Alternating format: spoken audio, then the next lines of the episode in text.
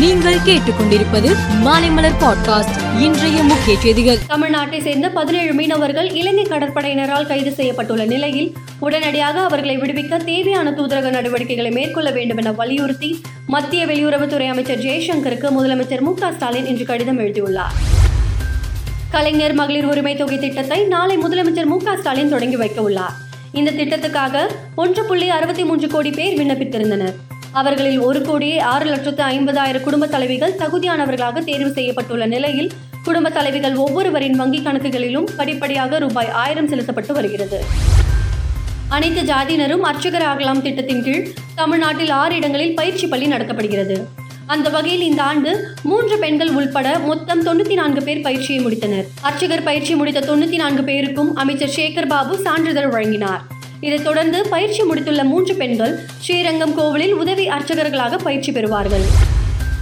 India கூட்டணியினர் Hindu மதத்துக்கு எதிரான கொள்கையை கொண்டவர்களாக உள்ளனர்.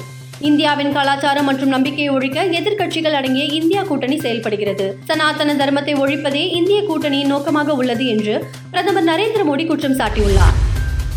பாராளுமன்றத்தின் சிறப்பு கூட்டத்தொடர் வருகிற பதினெட்டாம் தேதி முதல் இருபத்தி இரண்டாம் தேதி வரை ஐந்து நாட்கள் நடைபெறும் என்று மத்திய அரசு ஏற்கனவே அறிவித்திருந்தது. பாராளுமன்ற சிறப்பு கூட்டத்தொடரில் மக்களவை பாஜக எம்பிக்கள் அனைவரும் தவறாமல் பங்கேற்க வேண்டும் என்று இந்தியாவில் ஐம்பது ஓவர் உலக கோப்பை தொடர் அக்டோபர் நவம்பர் மாதங்களில் நடைபெறவுள்ளது.